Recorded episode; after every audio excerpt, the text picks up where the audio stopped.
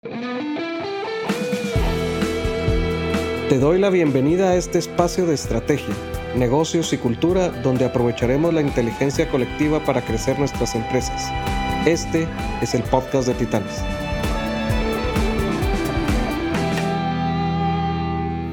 Buenas tardes, bienvenidos todos a un nuevo episodio de la serie de podcast de Titanes, Estrategia de Ejecución. Y hoy me acompaña Andrés Aguilar. Andrés Aguilar es presidente de Señoriales, Corporación de Servicio.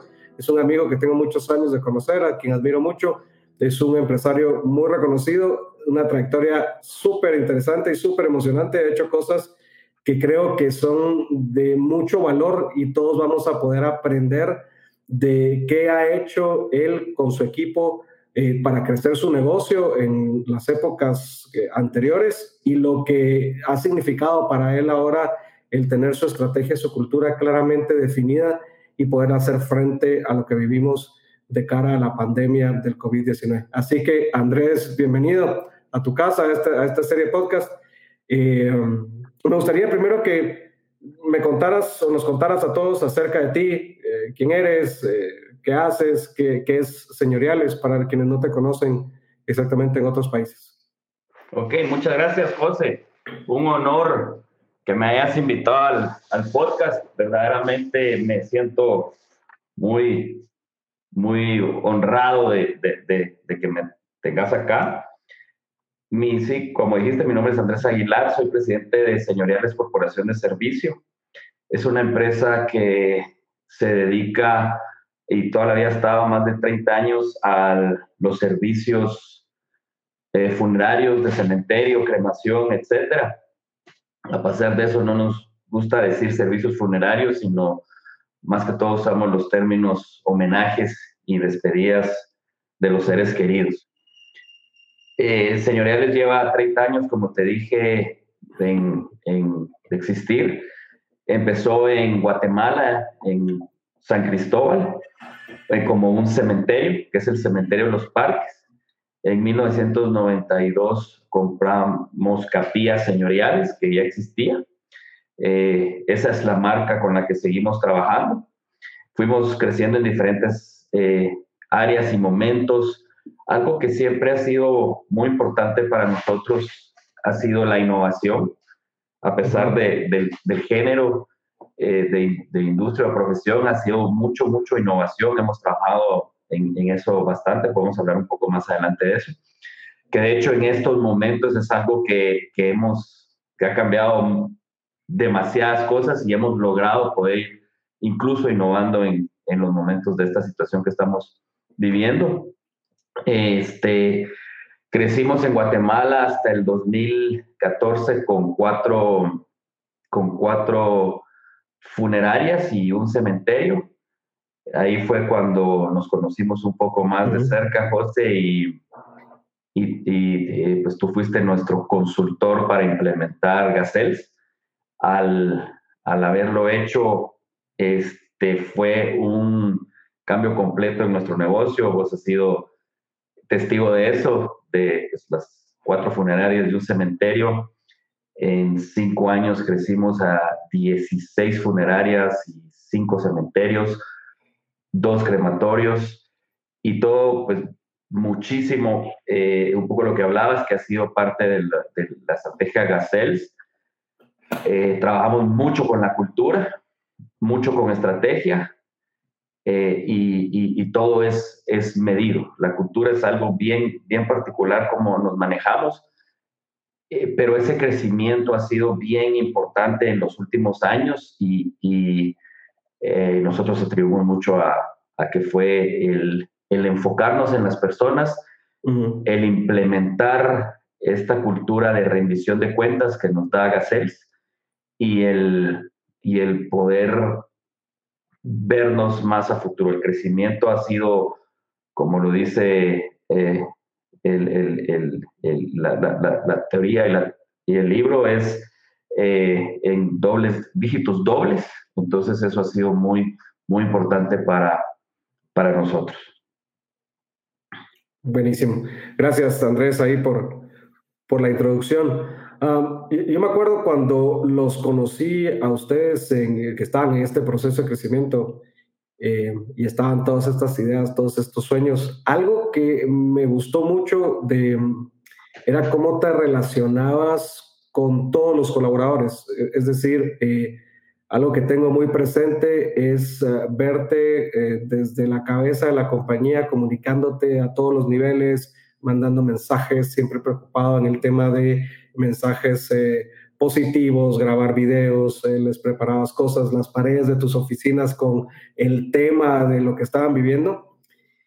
Y hoy, varios años después que volvemos a conversar eh, hace algunas semanas, eso persiste y, y, eso ha sido un tema que está muy arraigado en ustedes y que ha, impactado mucho la cultura. Y, y a gente ha ido y gente ha venido, pero esa cultura se ha mantenido. ¿Cuál es ¿Cuál es lo que ha logrado que esa cultura se permee y que no sea la cultura que dicta Andrés y el equipo de liderazgo, sino que ya es toda la organización, ya es una forma de ser dentro de la organización?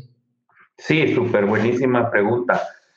En realidad, las culturas en las empresas siempre existen, en todos lados existen. La cultura existe en un país, la cultura existe en una ciudad, la cultura existe en una familia, y son diferentes formas que al final son la forma de actuar, los comportamientos que nosotros tenemos basado en el aprendizaje y en la vida que hemos llevado. En una empresa, una cultura puede estar definida por, por default, que es lo que sucede, así pasa, ¿verdad? Eh, la gente llega temprano, la gente tarde, que así ha pasado siempre.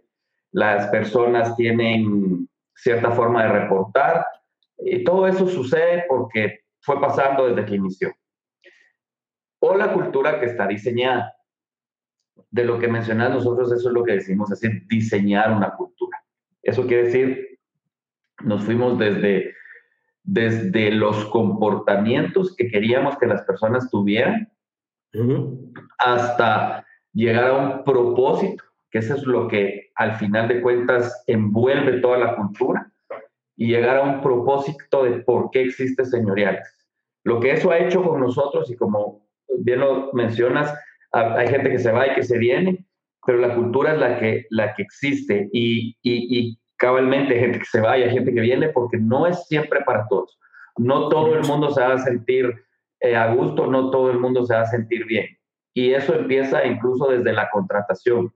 De hecho, yo cuando entrevisto a alguien, nunca hablo de si sabe hacerlo o no sabe hacer técnicamente las cosas, porque hay, un proceso de recursos humanos que lo hace. Yo lo único que trato de enfocarme es si va a ser un buen fit para la cultura o si va a ser un, o si no va, se va a llevar bien. Yo les hago bien, bien ver cómo es la cuestión. De hecho, mis entrevistas siempre son al revés. Yo no entrevisto, sino me entrevistan. Yo les digo, mire, necesito que se asegure que este es el lugar que a usted le va a gustar. Entonces, basado en eso, hemos hecho muchísimo trabajo en definirla desde hace probablemente unos 5 o 6 años, al mismo tiempo que estábamos implementando la metodología, parte de eso fue definir claramente quiénes y cómo queríamos que fueran las personas que vivieran en, en señoriales. De hecho, como, como resumen último, la,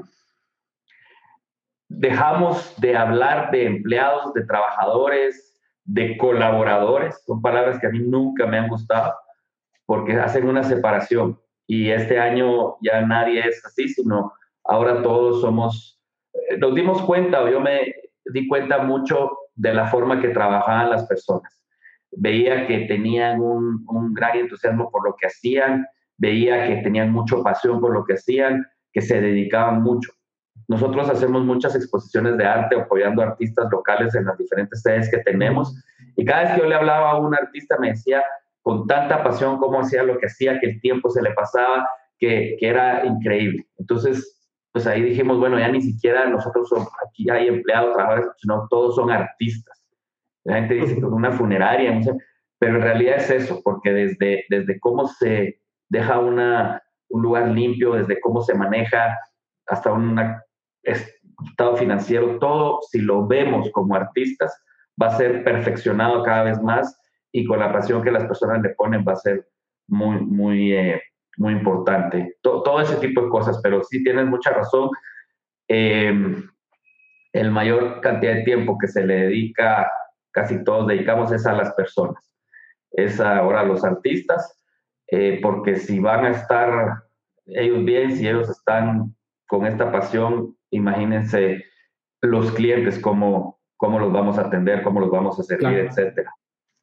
De hecho, ha sido algo, como mencionabas al principio, que en esta situación que vivimos eh, nos ha mantenido muy bien eh, unidos y, con, un, con, un, solidarismo tremendo de todas las personas. Súper buenísimo.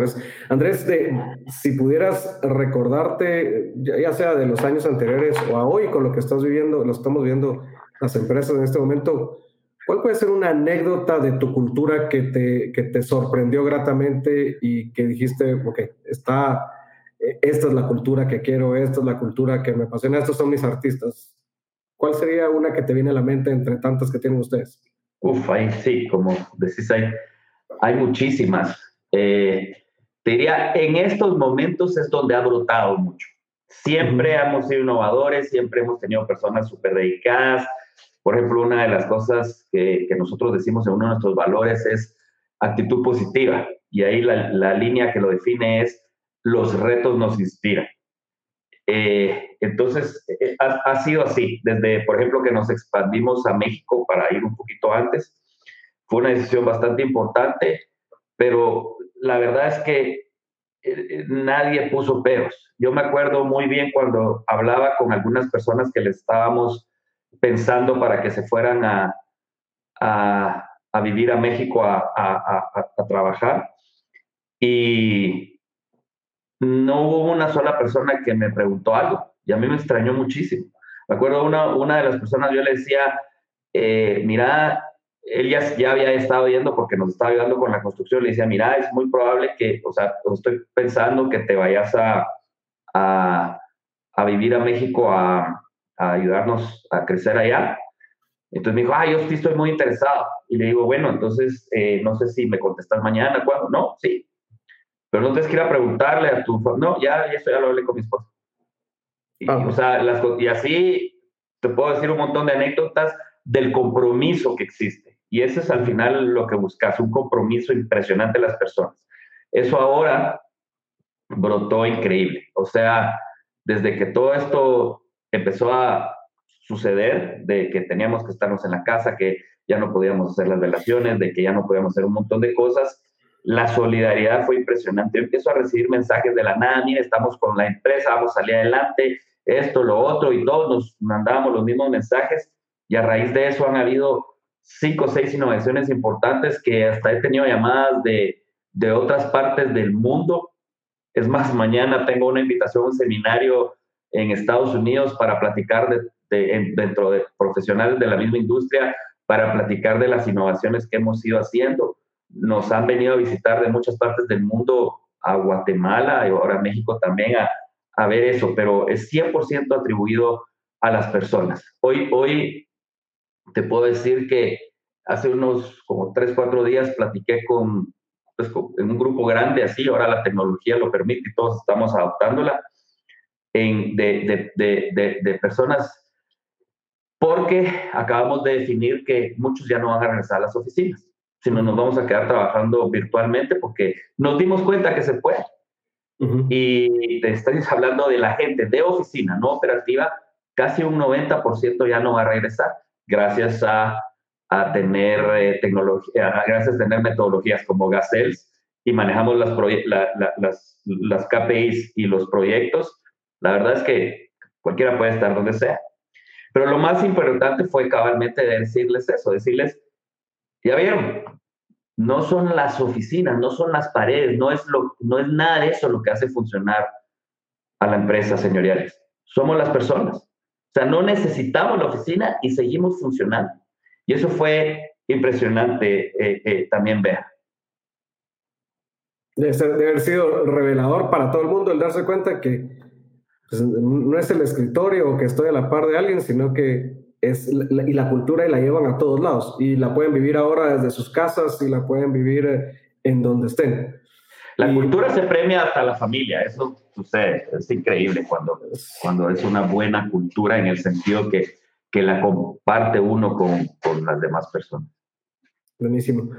Andrés, sí, hace años cuando empezaron ustedes esta estrategia de expansión, recuerdo, bueno, que habían, digamos, metas de largo, muy, muy largo plazo, claramente definidas, de tres años, etcétera, cinco años, se han ido alcanzando, se han ido logrando. A ustedes han tenido un, un crecimiento pues muy grande, entraron a un mercado que para países, a veces empresas centroamericanas, entrar a un mercado como México puede ser retador, y lograron hacerlo, han sido recibidos y, están permeando esta cultura igual dentro de, de, las oficinas en México y la cultura es, es, parte de, la base de la estrategia. Ahora, viene la situación que estamos viviendo ahora y muchos de esos planes probablemente tienen que quedar suspendidos, algunos probablemente ya no van. ¿Qué significó eso para ustedes y cómo reaccionaron y cómo hicieron frente para poder seguir operando y, y, que su estrategia, la meta a largo plazo sigue siendo la misma, pero eh, las eh, iniciativas y, que tienen hoy, pues eh, las ajustaron para poder seguir haciendo y tener crecimiento como lo tienen ahora. Ya, súper buena observación y pregunta. Nosotros siempre hemos, desde que cabalmente se, trabajamos con, con vos y, y, fuiste parte de ayudarnos, hemos trabajado con, con una hoja de ruta de 10 años. Esa hoja de ruta lo que hace es nos da cierta dirección, pero es imposible siempre pegar. Cada año la revisamos y hacemos una de 10 años, al otro año la hacemos, pero por lo menos el siguiente año, los siguientes dos, tres años, sí, sí van cumpliéndose muchas veces. Pero cabalmente, las estrategias van cambiando basado en lo que va sucediendo. Eh, nosotros crecimos también en Guatemala en unas funerarias de bajo costo que se llaman Capillas Amanecer. Originalmente habíamos pensado que íbamos a hacer 18, con el tiempo nos dimos cuenta que no era necesario y al contrario lo que hicimos es crear unas capillas móviles que llegas a cualquier comunidad en esas. Entonces cambió la estrategia, pero al final de cuentas el crecimiento y lo que uno quiere lograr es ese. Ahora obviamente esta situación es, es, es, es diferente eh, y, y quiero hacer una pequeña paréntesis hablando de esto. Bueno, ok, entonces lo que sucede es que cuando cuando empezaron a cambiar las, cosas, básicamente eh, la situación que, estamos viviendo, y, este es el paréntesis que, quiero hacer, nada de eso. Al principio yo estaba hablando con personas y, todavía pasa mucho que uno habla con personas y es que cuando las, y te dicen, cuando las cosas regresen a la normalidad, cuando esto llegue a como está. Y, y hoy hablaba, hoy tuve una, hicimos un webinar con toda nuestra gente de ventas y yo les decía, miren, o sea, lo que era de antes ya pasó. ¿A qué quieren regresar? Y lo que viene no sabemos. Hoy lo que tenemos es lo que hay. Vamos a estar extrañando y nos vamos a quedar en el pasado, que fue hace un mes, lo que quiera, esperando que las cosas regresen a la normalidad o lo que hoy hay es lo que tenemos que entrarle, hacerle frente y de todos modos salir adelante. Porque si te quedas lamentándote, no, no va a haber creatividad, pero sí, ¿no? Entonces sí puede haber eh, este, muchísima eh, creatividad y muchísimo avance en las cosas. Entonces una cosa muy importante sí ha sido, pues esto es lo que hoy hay. Y lo que hoy hay, encontrémosle la forma. Entonces, los planes sí, definitivamente van, van cambiando planes, van, vas ajustándolos. Teníamos ciertas cosas que queríamos hacer que este, lo pusimos en pausa. No sé si lo vamos a hacer aún o no conforme van pasando las cosas. Lo que sí existe, es cierto es que sí existe una realidad y hay una situación que hay que, que, hay que ver. Entonces, una de las cosas principales eh, eh, que fuimos haciendo es tomarlo por pasos, basado en incluso conversaciones que teníamos con vos, de que lo primero que nosotros teníamos que mantener, por, esto cambia en cada uno de los giros de, de negocio, por supuesto, pero lo primero que teníamos que hacer, como todo el mundo, es sostener el flujo de caja. Entonces, para nosotros eso significaba el área de cobros. Las ventas, porque son ventas como seguros a futuro, son súper importantes porque eso es lo que alimenta eh, el, poder cobrar, pero no lo pusimos como prioridad uno porque nuestro flujo dependía de eso. Al mismo tiempo, bajamos y reducimos los costos no necesarios hasta donde era. Lo que nosotros hacemos sí es considerado como, como esencial, porque pues obviamente no, no, ojalá pudiéramos poner en pausa también que la pérdida de seres queridos, pero no podemos. Sin embargo, no podemos prestar los servicios completos. Entonces, muchas de las personas que, que nos ayudaban en eso, de los artistas, no estaban, ya no, pues no, no, no, no, no, no tenían funciones que cumplir. Entonces, y al mismo tiempo empezamos a ver, suspendimos los costos. Por ejemplo, una de las cosas que sí dijimos es, el presupuesto que existía se vuelve cero. O sea, no hay presupuesto para nada, se vuelve cero y vamos gasto con gasto necesario a ver qué era. Cumplimos todos nuestros compromisos que traíamos. Eh, definitivamente, gracias a Dios, sí podíamos hacer eso. Entonces, lo primero fue mantener el flujo, bajar los, los gastos y costos a lo esencial y lo que nos cubriera. Eh, por lo que nosotros hacemos, eh, a los que sí, o sea, cuidamos a nuestra gente muchísimo. Entonces, una de las primeras, ni siquiera habían dado toque de queda, ni siquiera nada de eso, y nosotros ya habíamos mandado a todo el mundo a su casa a trabajar. Y obligadamente nadie arriba de 65 años podía llegar y a todos ellos se les, y hasta pues, todavía lo seguimos haciendo, se les está llamando semanalmente a ver si necesitan víveres y las personas porque no queremos que salgan, entonces nosotros les estamos enviando víveres a sus casas para que no para que no salgan. Entonces, obviamente lo primero es cuidar a nuestra gente. Y luego tenemos nuestra gente de servicio, que son los que tienen que ir a las casas a traer a personas que fallecieron del virus o no del virus. Estas personas yo los molesto que son astronautas, porque los protegemos completamente, no importando la causa de la, de, la muerte, sino de, van de una vez protegidos. Entonces, otra cosa súper importante en este proceso que, que, estamos hablando y, los planes sí fue proteger a nuestra gente. Eh, desde antes ya teníamos máscaras, desde antes teníamos todo eso. Incluso me han preguntado que cómo hicimos para conseguir tanto insumos. Pues la verdad es que nos preparamos eh, por, por la situación en ese sentido. Gracias a Dios eh, lo, lo pudimos hacer. Y luego la tercera parte ahora, pues luego durante ese servicio fue innovar, qué cosas podemos hacer, cómo nos podemos adaptar. Hicimos varias innovaciones y, y para poder seguir atendiendo a las personas. Y ahora estamos trabajando muchísimo en la parte de las ventas. Hoy, hoy cabalmente, y como paréntesis también te hago, nunca antes había podido yo hablar con nuestra fuerza de ventas completa, porque son, realmente son como 800 personas activas. Hoy hice un seminario, habían 600 personas.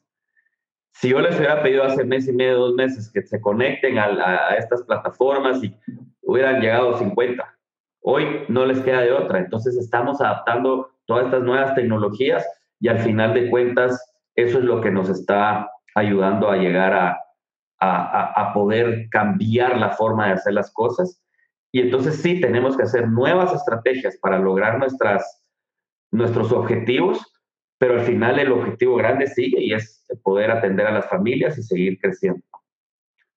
Es, sumamente interesante cómo reaccionan los temas. O sea, si me, me gustaría recapitulizar un poquito de lo que venías en este momento, Andrés, porque creo que es bien valioso.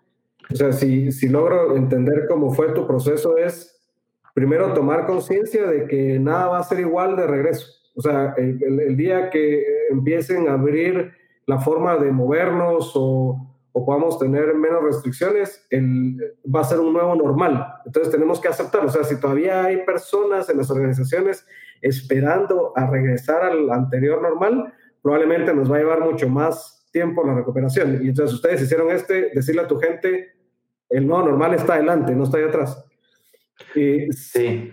Sí. Sí, bueno, básicamente, pues nosotros estamos en el tema del duelo. Entonces, lo que a todo el mundo le pasó, y pues vos conoces muy bien esto, lo que a todo el mundo le pasó es que cambió todo. Y todo cambio tiene, tiene un duelo. Entonces, todo el mundo tuvo un shock y una negación que dijeron, dijimos, no, pero si esto no está bien, esto parece película, esto es surreal, y, nadie entendía nada porque todavía estamos en esa negación. O sea, hay gente, no, pero ya va a pasar. Y, y, nosotros mismos vemos a los gobiernos, no, la otra semana, que una semana, que, o sea, eso es una. Luego, obviamente hay un enojo, no te deja salir, no puedes hacer esto, mi negocio, ¿qué va a pasar ahora? Luego, pues también hay una negociación que es con diferentes cosas, con el gobierno, te enojas con él. Hay mucha gente que está en depresión y entonces, y obviamente hay que aceptar esto. Eso es lo que te diría que más rápido tratamos de hacer, hablar con nuestra gente, decirles, miren, estamos en esto, vemos gente que, está en duelo todo el tiempo y, y, esto es lo que nos está pasando. O aceptamos esto lo antes posible o vamos a vivir así. Y no todo el mundo reacciona igual, pero por lo menos el equipo de gerentes y después hemos estado trabajando con todas las demás personas. Tenemos una psicóloga que nos ayuda también, que habla con, con las personas eh, para entender que esto es lo que hay. Entonces, no es que hay que esperar cuando regrese a normal. Hoy es esto. ¿Qué podemos hacer con esto? Y eso es lo que hemos estado exactamente eh, eh, trabajando. Súper, sí. Entonces, digamos, es llegar a esa parte, vivir rápidamente el duelo, llegar a esa aceptación y posteriormente empezaron con esto es lo que hay y con esto tenemos que ver. Hiciste un proceso de proteger tu negocio a nivel de efectivo, asegurar el tema del, del, cobro, asegurar el cash, o sea, una estabilización del negocio sí. previo a poder pensar en la innovación que había que hacerlo, porque es esta innovación la que va a traer el pipeline nuevo, la que va a traer nuevos negocios, la que va a traer el, tema, pero había que estabilizar y ahora están en ese proceso, en ese proceso de innovar, buscar nuevos eh, caminos para poder seguir dando servicios, etcétera. ¿Cómo ha sido innovar? O sea, ¿qué ha sido diferente en este momento de innovar en donde todo se aceleró? Todo tal lo que iba a pasar dentro de tres, cuatro años, lo estamos viviendo en un mes. Eh, ¿cómo, ha significado eso en, ese proceso creativo, en ese proceso de innovación que están teniendo ustedes? Ya, ha sido bien interesante porque pues la tecnología era lo que venía y todo el mundo pensaba que nunca iba a llegar tan así y de repente pues un, un, bicho microscópico no, nos obligó a, tener que llegar más rápido. Básicamente han habido varias cosas. Primero nos, como decís vos, o sea, sí, agarramos y, y entendimos cuál era el tamaño de nuestro nuevo negocio. O sea, no íbamos a poder tener todo lo que teníamos, sino entonces protegimos eso, que es lo que existe. Luego ya es ir viendo qué tecnología hay que puede uno hacer con eso. Adelantamos muchas cosas. Algo que sí eh, eh, es muy importante es poder ser muy ágil, muy ágil. No quedarse en las cosas, sino ser ágil, tomar decisiones muy rápidamente. Una de las cosas era, no pueden haber relaciones. Y aquí en México, en México fue más tarde, en México tardaron un poco más, lo cual nos dio chance a que como todo lo hacíamos primero en Guatemala por las restricciones, cuando ya llegó a México ya todo estaba hecho en México. Nosotros nos adelantamos a, incluso la competencia en México en lo que empezaban a, a, darse cuenta de lo que nosotros ya habíamos vivido en Guatemala. Entonces, no podemos velar, eh, pero tampoco podemos dejar que la familia simplemente no tenga una despedida digna de su ser querido, no importando cuál fue la razón. Entonces, de forma muy rápida, que ya era una tendencia, implementamos los homenajes virtuales. Y hoy damos hasta servicio, hemos dado servicio a homenajes virtuales a otras empresas de esto en otros países, porque al final la tecnología te lo permite. Hemos tenido homenajes grandes de 50 personas, digámoslo así, y, y que hace una, una coordinadora de homenaje, que eran las personas que ya teníamos antes, solo que ahora están enfrente de un público, está enfrente de una cámara como lo que estamos teniendo acá, y ella lee la biografía de la persona, celebra la vida, pasa un video homenaje de la persona y entonces pues ya es lo nuevo, ya a la gente le gusta porque ahora ya no solo es los que pueden llegar a, la funeraria, sino es cualquier parte del mundo. La otra cosa es, hay que protegerse, obviamente, del, del, virus. La ley, hay que ir con tapaboca, uno no puede estar congregado. Entonces, en todas las sedes, en Guatemala, en México, en el cementerio, implementamos el homenaje desde el vehículo. Al, al, lado de una, de, de, una calle pusimos todos, lo arreglamos muy bien, la familia directa puede estar ahí y en vez de que las personas se bajen y abracen, pasan en su vehículo saludando. y dejando una notita de condolencias, todo obviamente con las medidas de seguridad, y entonces pueden verse físicamente también, aparte del homenaje este, este virtual. Eso ha sido otra innovación. En el interior de la República también lo, estamos haciendo. Este, la parte del, del, duelo y del manejo del duelo. Muchas personas necesitan vivir su duelo. Entonces tenemos nuestra psicóloga donde está dando el seguimiento, también de manera virtual. Antes llegaba a la capilla, ahora pues es de manera virtual y puede dar el servicio de psicología y la ayuda tanatológica a las personas para despedir a sus seres queridos. Entonces, ese tipo de cosas, por ejemplo, eh, hemos logrado implementar en lo del vehículo, lo implementamos en un día. Es simplemente mover cosas, pero lo necesitas esa cultura, necesitas esa voluntad de las personas de que vamos a salir y que lo vamos a hacer, porque si no te pueden poner 100 mil peros.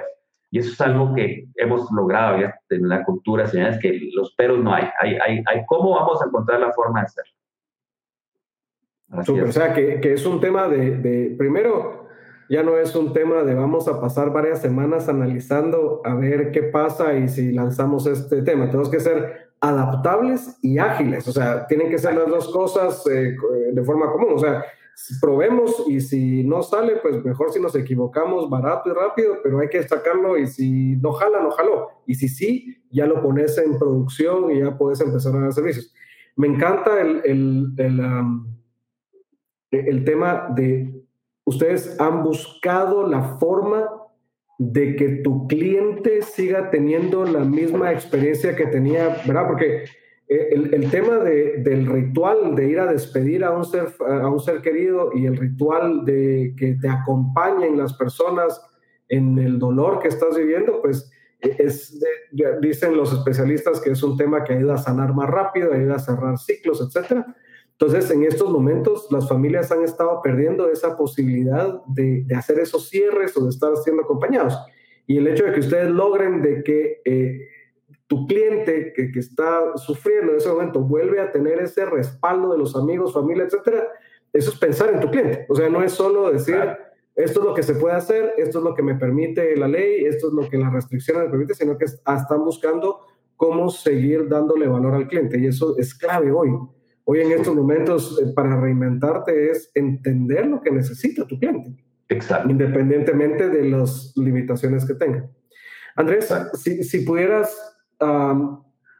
decir cuál ha sido el mayor aprendizaje que has tenido alrededor de todo esto que hemos hablado en épocas sin tantas restricciones, aunque habían sus retos, como todo el crecimiento que has hecho, que ha sido, que fue muy rápido también, de hecho la incursión en México, etcétera, fue muy rápido, tuvo sus retos, ahora tenés otros. Eh, ¿Cuál ha sido tu mayor aprendizaje en todo este viaje de, de crecimiento?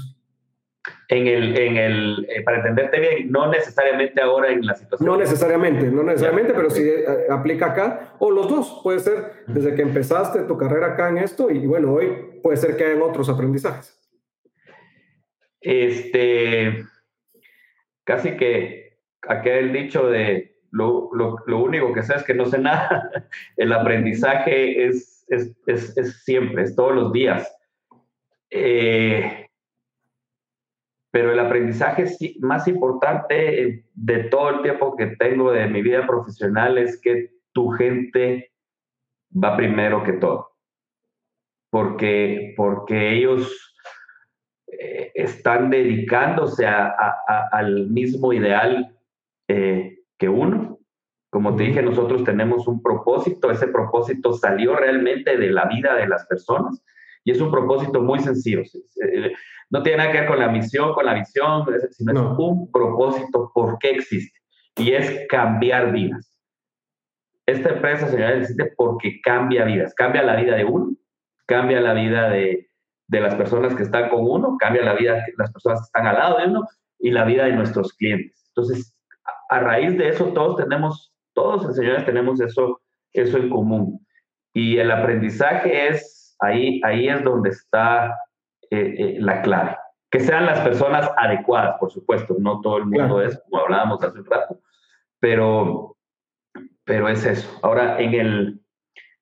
Y eso es, digamos, la lección y el aprendizaje que nos ha llevado a donde estamos y siempre han habido retos. Han habido cosas buenas, han habido cosas malas, pero aquí seguimos. Han habido mucho más aciertos que desaciertos. Siempre hay desaciertos si eres una empresa ágil en el sentido de tomar decisiones, como acabas de decir, hay cosas que hemos hecho y no funcionan, que eran planificadas y no funcionaron, y hay cosas que sí funcionaron. Entonces, eso es súper importante. Em, durante el crecimiento es muchísimos aprendizajes. Ir a México, por ejemplo, ha sido de demasiados aprendizajes. Todo es muy diferente. Lo que sí es igual es que las personas son importantes y que las personas necesitan despedir a sus seres queridos de una forma muy especial. Pero desde las leyes, la parte tributaria, la cultura, muchísimo ha sido, ha sido de, todo este aprendizaje, que al final es experiencia y que se van a aplicar. Súper.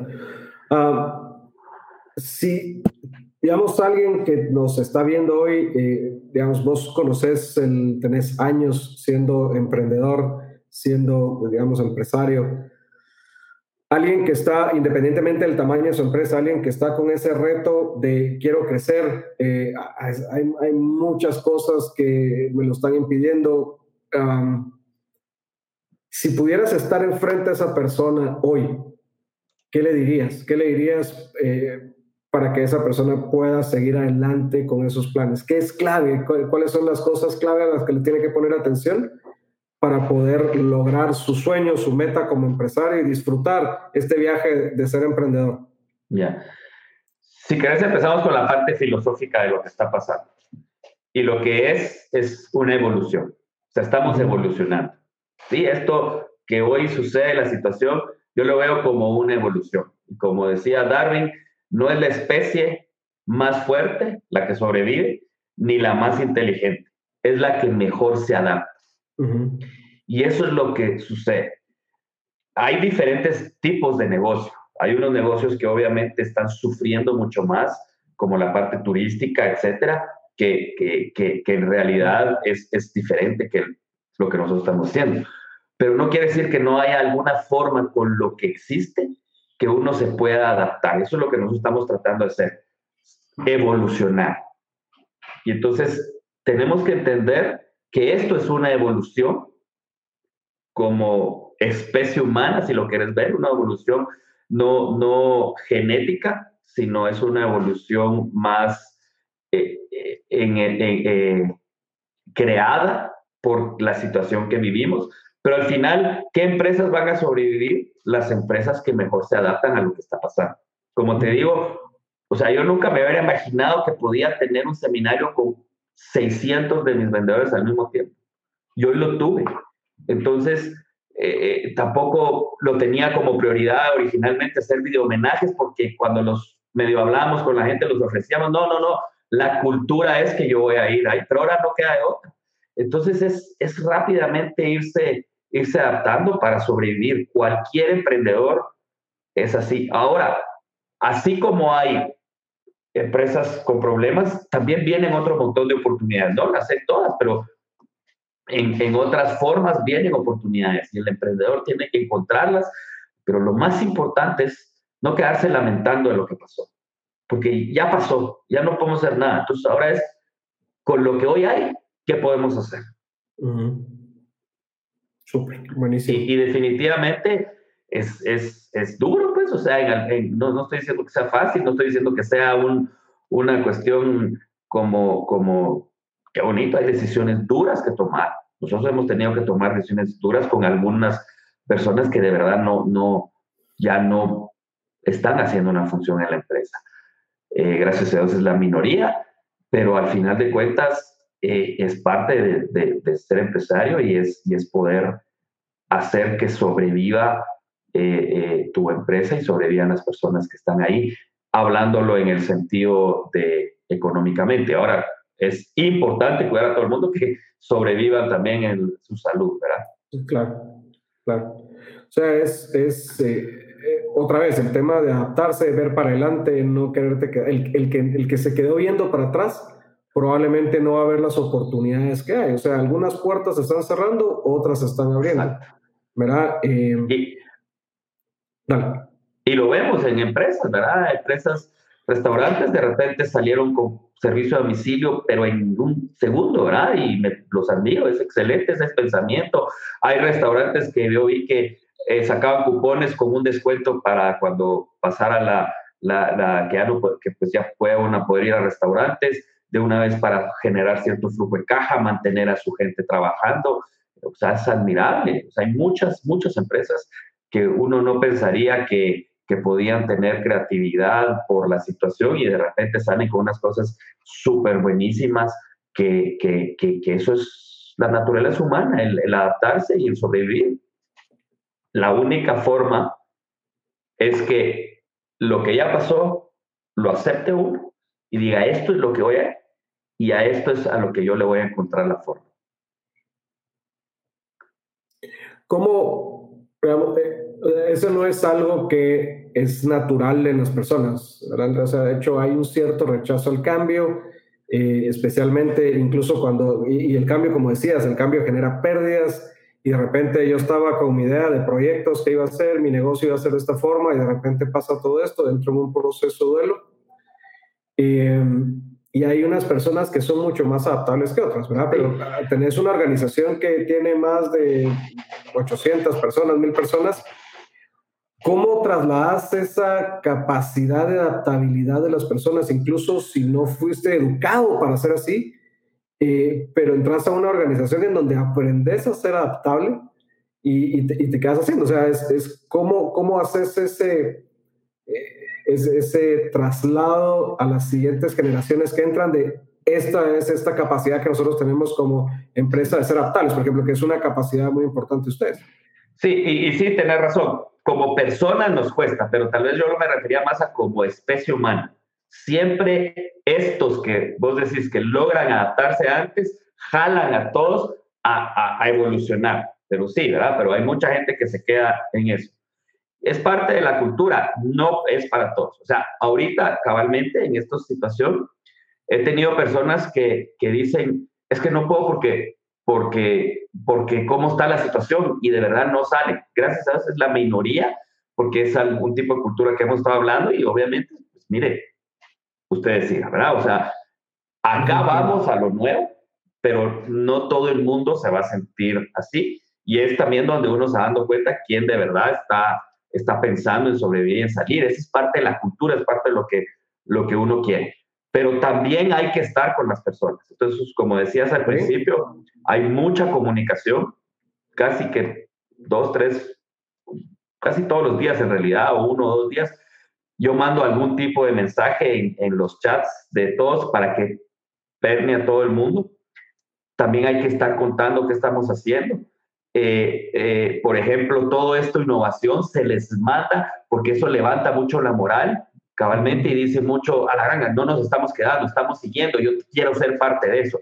Y entonces empieza exactamente eso, la gente empieza a decir, yo quiero ser parte de eso. Y ahí es donde, ahí es donde los vas jalando culturalmente y yo, yo no soy, entonces el que se queda como, como, como, ala, es que la situación no me permite y el resto va saliendo, no se quiere quedar atrás y ahí va. Pero si fuera una cultura donde, ah, no, entonces ya se fregó todo, ya no podemos hacer nada, ya, entonces todos se quedan estáticos.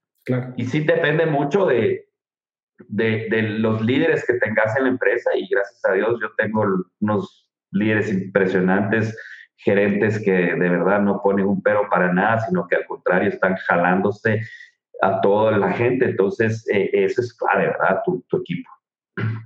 Genial, genial.